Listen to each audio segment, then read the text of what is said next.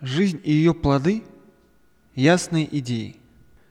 Жизнь – это постоянное упражнение в совершенствовании.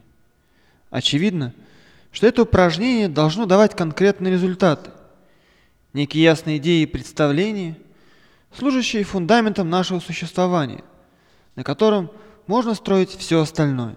Когда эти ясные идеи и представления превращаются в ценности, которые управляют нашими чувствами и нашим поведением – возникает внутренняя уверенность, свойственная для человека, который шагает по жизни собственными ногами, даже если пробует новые пути.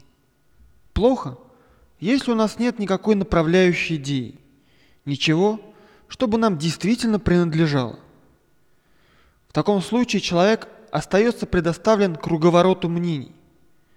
Пытаясь понравиться всем, заслужить одобрение окружающих, сегодня он делает одно – а завтра другое.